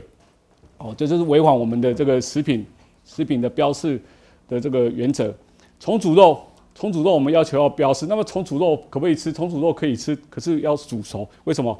因为我举一个例子，我们有没有吃过绞肉？你有吃过绞肉吧？那你有绞肉有没有绞肉的话？还有我们吃汉堡肉的时候，汉堡肉是不是绞肉？对不对？那它要不要煮熟？为什么要煮熟？从食品科学的观点，我们刚讲危害的观点，你有没有思考它为什么要煮熟？微生物的问题吗？那为什么煮？那为什么为什么绞肉就有微生物问题？那整块牛肉没有微生物问题吗？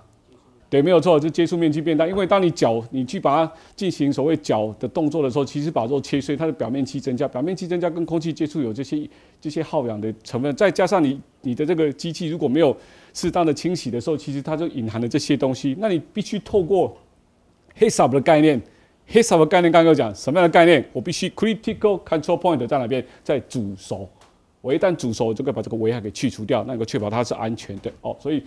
相信各位都能够感感受到，小心过敏源啊！现在过敏源是非常，很多人都会有过敏的这个症状，例如像虾、蟹、芒果、花生、牛奶、蛋等等，这些要标示清楚，让消费者知道。甚至我们有建议，像奇异果也要标示，因为有些人对奇异果也标示。我们有相关的资料，各位可以去查，也有网络平台啊，各位可以去上网去查。等一下吃饭的时候有空哦，帮我们那个光顾一下。那里面像这个营养成分，你可以查一下你吃的东西有哪些热量多少，你也可以去算一算你吃了多少热量。因此，对于美味的定义啊，过去我们讲的是口齿留香、口味多层次。口感弹牙酥脆酥脆。各位你去看电视，很多都是讲这些台词。好，那这些台词到底是秋罗鹤还是添加的好？各位听得懂吧？什么叫秋罗鹤？到底是厨师煮的好，还是是业者技术还是那个加的好呢？因此现在很多业者他们思考回归自然、标示简单、忠于原味、减少负担。各位你可以看得到，现在很多的这个标示，他们走向 clean label。什么叫 clean label？要各位写下来，也就是现在走向，我希望我的食品添加物能够在必要的时候才使用。能够忠于原味，那忠于原味代表是什么？代表各位你将来在吃食品的时候，它的风味就会比较单纯，没有那么丰富，不会有层次感。哦，这个这个部分的话，目前台湾正在进行这样的改变。那我们政府组织在管理上有哪些？目前我们跨域整合、协力治理，各位可以看得到，这是我们现行的架构。要跟各位讲一下，我们行政院底下有食食品安全汇报，下设有食安办。另外，跟食品安全有关的有卫福部、农委会、环保署以及其他各部位。各位可以看得到，这是我们的一个架构。也就是说，这张要告诉各位，整个食品安全管理不是一个部会的事情，而是必须要透过所谓跨域整合、协力治理。农委会、环保署及卫福部，我们的领域不一样，但是我们要整合，我们要一同来治理。另外，各位最新的讯息就是年底将成立化学局，也就是目前整个化学物质都必须由一个化学局来来重整，来避免知道它的来源流向，以避免它流入食品链。云端科技管理食安安全，从前面我在讲这个食品业者登录，其实已经埋下伏笔，为了其实要讲这一章，因为如果你没有要求业者有登录，你就没有办法透过给他身份制度，没有身份制度，你没有。办法透过一个 code 来进行所谓资料的串接。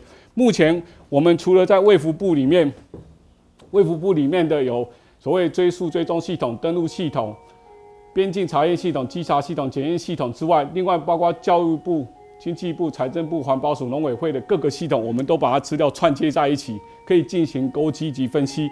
那么当资料倒在一起之后，我们就会进行分析，透过人工智慧的方式以及一些。呃，所谓资讯智慧的方式来进行分析，分析完之后，我们就可以有两个动作可以做，哪两个动作？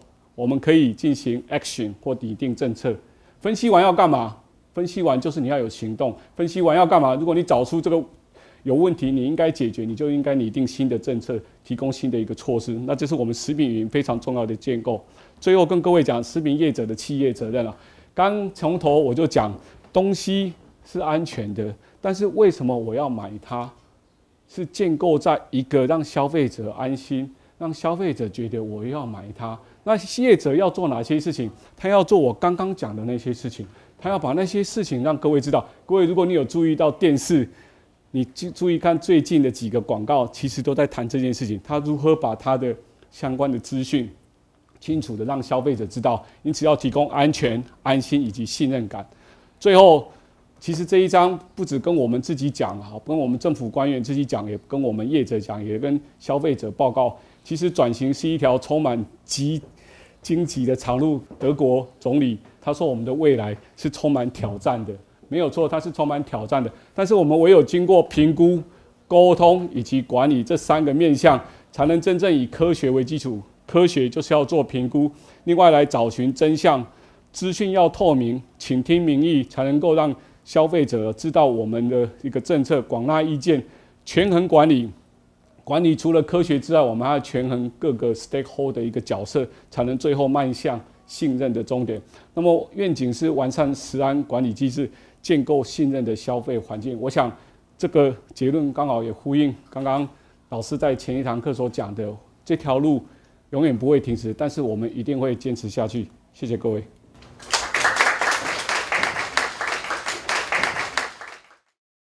呃老师你好，我是化工系三年级的学生，然后我叫梁国宇。那呃，我有一个比较想问的问题是，就是关于呃政府的认证到底可不可行？就是因为我们看过很多认证，包含微笑标章或者很多其他食品的认证，可是很多时候最后食安爆出问题或者什么有问题的时候，这些都是这些有认证过的产品。那到底认证怎么样才可以说它是可行？第一个刚讲这个的确 certificate，对，就 certificate，就像你讲，我也拿 certificate。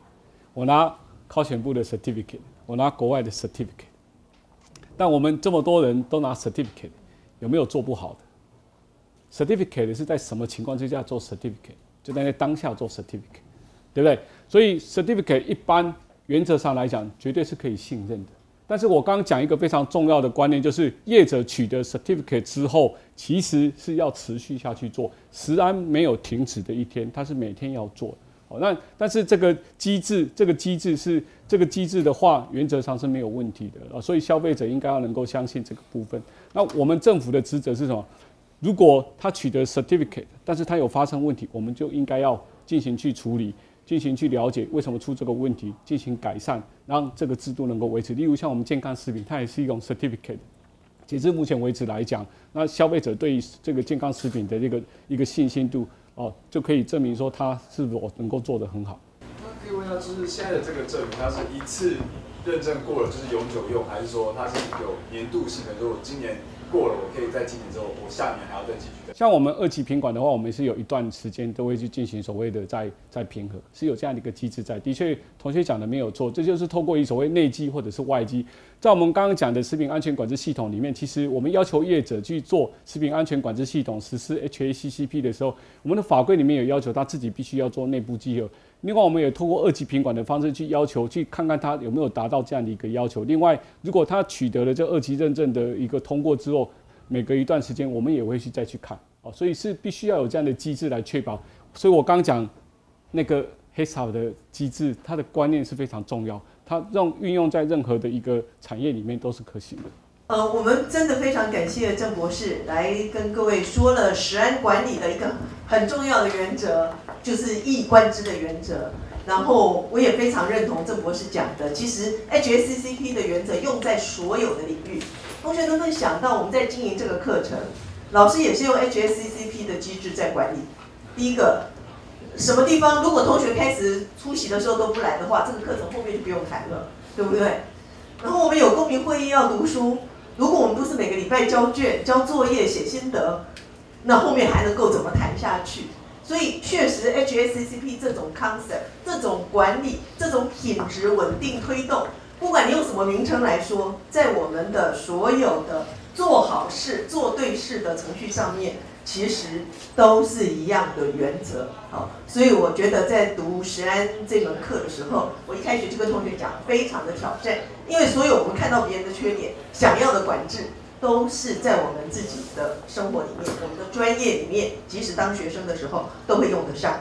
那老师，我其实时间有点少了，我想问一个问题，就是。像在台湾有这么多的自主管理啊，然后三三层的管理，可是我们有很多产品是进口的。我一直就在想说，那可口可乐呢，我们怎么能够安心吃呢？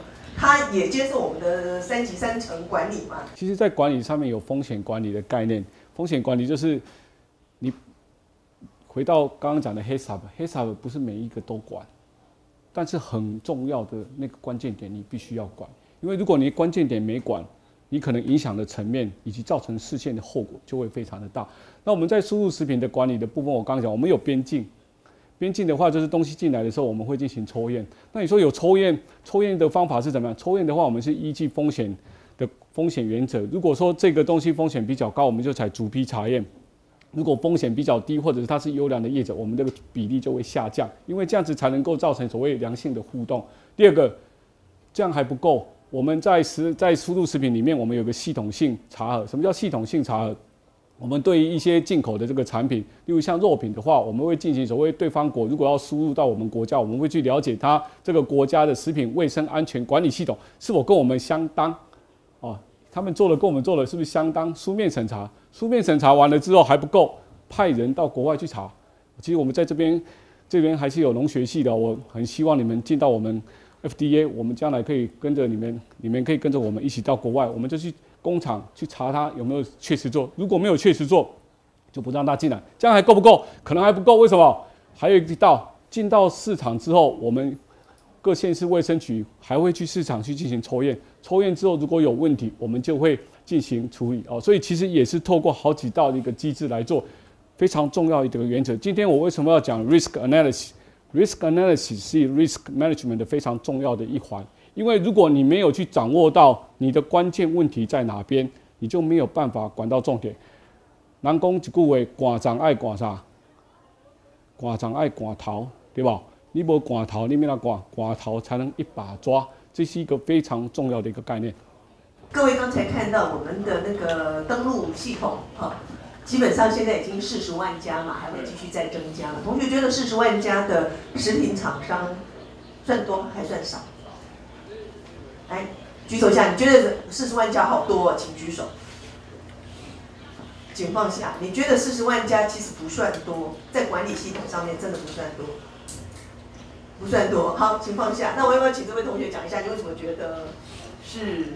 很多的，我觉得台湾就这么大，你四十万家也够了吧？你再多的话，你那么多小企业，小企业到最后就快爆了，没有没有必要。OK，所以你自己台湾的规模来估计说，哎，四十万家的食品厂商大概够多了。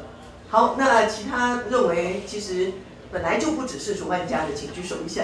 好，那我们要请这位同学说一下。嗯，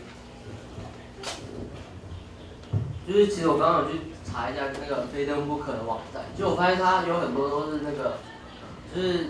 假如说它有一个派克鸡排，然后它是连锁的嘛，可是它每一家分店都有登录，所以其实说就是就是四十万家，我觉得应该是不够，因为它每一家都它都有个别的。准备都有四百家，登录四百。对对对，所以数数量会很多。这个这个我解释一下，其实这个概念就是我们当初会这样，每一个每一个每一个分店它就有一个号码，就是说今天你有四十家分店，你如果出问题的，有可能假设从原料端出问题，你可能全部都有问题。第二个，如果你不是原料端出问题，你是某一个业者出问题，你可能那个业者是在哪一边，我们也可以抓得到。所以我们要求的是，只要以店面为单位，我们要求他每个都登录。但您所讲的没有错，他可能在这样的计算下，你可能就他的所谓品牌的数目可能是比这个小，可是就实际登录的这个业者来讲，它就是有这么多。那有没有要再增加？今年我们本来预估是能够达到四十万，目前数字还在增加，所以表示。我给各位的资料跟现在的资料已经增加了两千多家，所以表示我们还陆续在增在处理。另外，我们透过所谓食品业者应该要知道你供应商有没有登录这样的原则情况下，就可以让更多的业者来登录。目标食品业者全登录，全登录就能让我们透过资讯方式来掌握。那这是我们的目标，我们会持续下去做。我只是想要让同学了解一下，说有时候一个绝对数字其实对我们来讲没什么意义。那到底是大呢还是小呢？是会给我们很大的管理挑战，还是正好是还是管理上的困境？哦，所以有时候我们就会找一个参考数值嘛。比方说，你觉得你的身高好不好？你跟姚明比的话是一个标准。那这个好，所以找一个参考数值来看，台湾需要管理的数据。需要管理的资料最高有多少笔？哪一个系统管的最多？那比方说，我们可以说台湾两千三百万人口啊，我们的身份证登记一定是两千三百万，对不对？至少还有外国人不算。那所以跟在这边，在这边大概跟各位预告一下啦。我们因为其实刚刚有讲啊，stakeholder 有包括谁？我们其实现在营造的是一个四 P 的概念。什么叫四 P？四 P 一批 people，一批 public 政府。第三批，private 的私部门，也就是公私私领域，就是这些私私私私企业。再来呢，要营造成 partnership，要形成一个所谓伙伴关系。我们通过这样的伙伴关系，才能真正建构一个所谓良善的消费信任消费环境。刚刚讲到的登录，我们其实近期啊就会有一个活动，这个活动我们有类似宝可梦的这个机制，也就是也会让大家透过你的手机，我们就可以来全台来找。哪些是有登录？登录的情况是怎么样？这些我们也会透过一个机制啊，让来大家先预告一下详细的内容，我们就会在后面就会看得到。所以难怪在台湾宝可梦是全国着迷哈。那我刚刚要给大家提供一个，就我就随就想一下说，哎，什么东西跟我们生活最有关联？数字哪一个数字可能我们会想觉得比较有关，跟生活里面很有关系啊？比方说，你知道台湾有多少辆机车吗？一百零五年度就好了，有多少辆机车？这是我们交通部一定要管的，对不对？要不猜猜看，来，猜个数字。一千万。一千万，还有没有？更多？更少？更少。我告诉你，一千三百万。机车一千三百万，汽车呢？哎，不对，对。然后汽车呢有七百八十万。好，我我想郑博士讲的那个 partnership 真的很很重要，因为如果靠一个单位、一个部门要去处理这么多的问题，所有的技术都要自己来，是绝对不可能。可是台湾其实，在 data 的管理上面，也不是其他的部会没有相关的技术，而且要管得很好。你像你的纳税人资料，我曾经过去在 GMP 的那个，就说搜寻资料上面，他们就告诉我说，厂商有些资料是不能给你的，他要管得非常的严，因为它里面涉及到他的税收啊等等，这是厂商的个人的他们的权益，他们的就是隐私哦，就像我们的个资一样。然后那个系统是高价去管的，所以有非常重要的资料，也有非常周全的管理系统。该保密、该重视的要重视。后面我们就会开始学到，法律的老师会教我们说，消费者有权益，厂商也有权益，要怎么样做到不偏不倚、公正、公平，还有正义，这确实是很大的学问。好，所以今天呢，实在是一个非常丰富的呃学习，那同学一定也收获很大。从上个礼拜到这这个礼拜，我们都是食品专家，亲自来跟同学介绍、分享他们觉得最重要的事情。好，我相信他们抱持的态度就是，如果他要怎么教他的小孩，他今天讲给你们的就是同样的心情。他要给孩子吃什么，他就觉得台湾的食品应该管到这样的程度，是自己的孩子、老母亲可以吃的。所以，这是我们一致的心中的那一条线。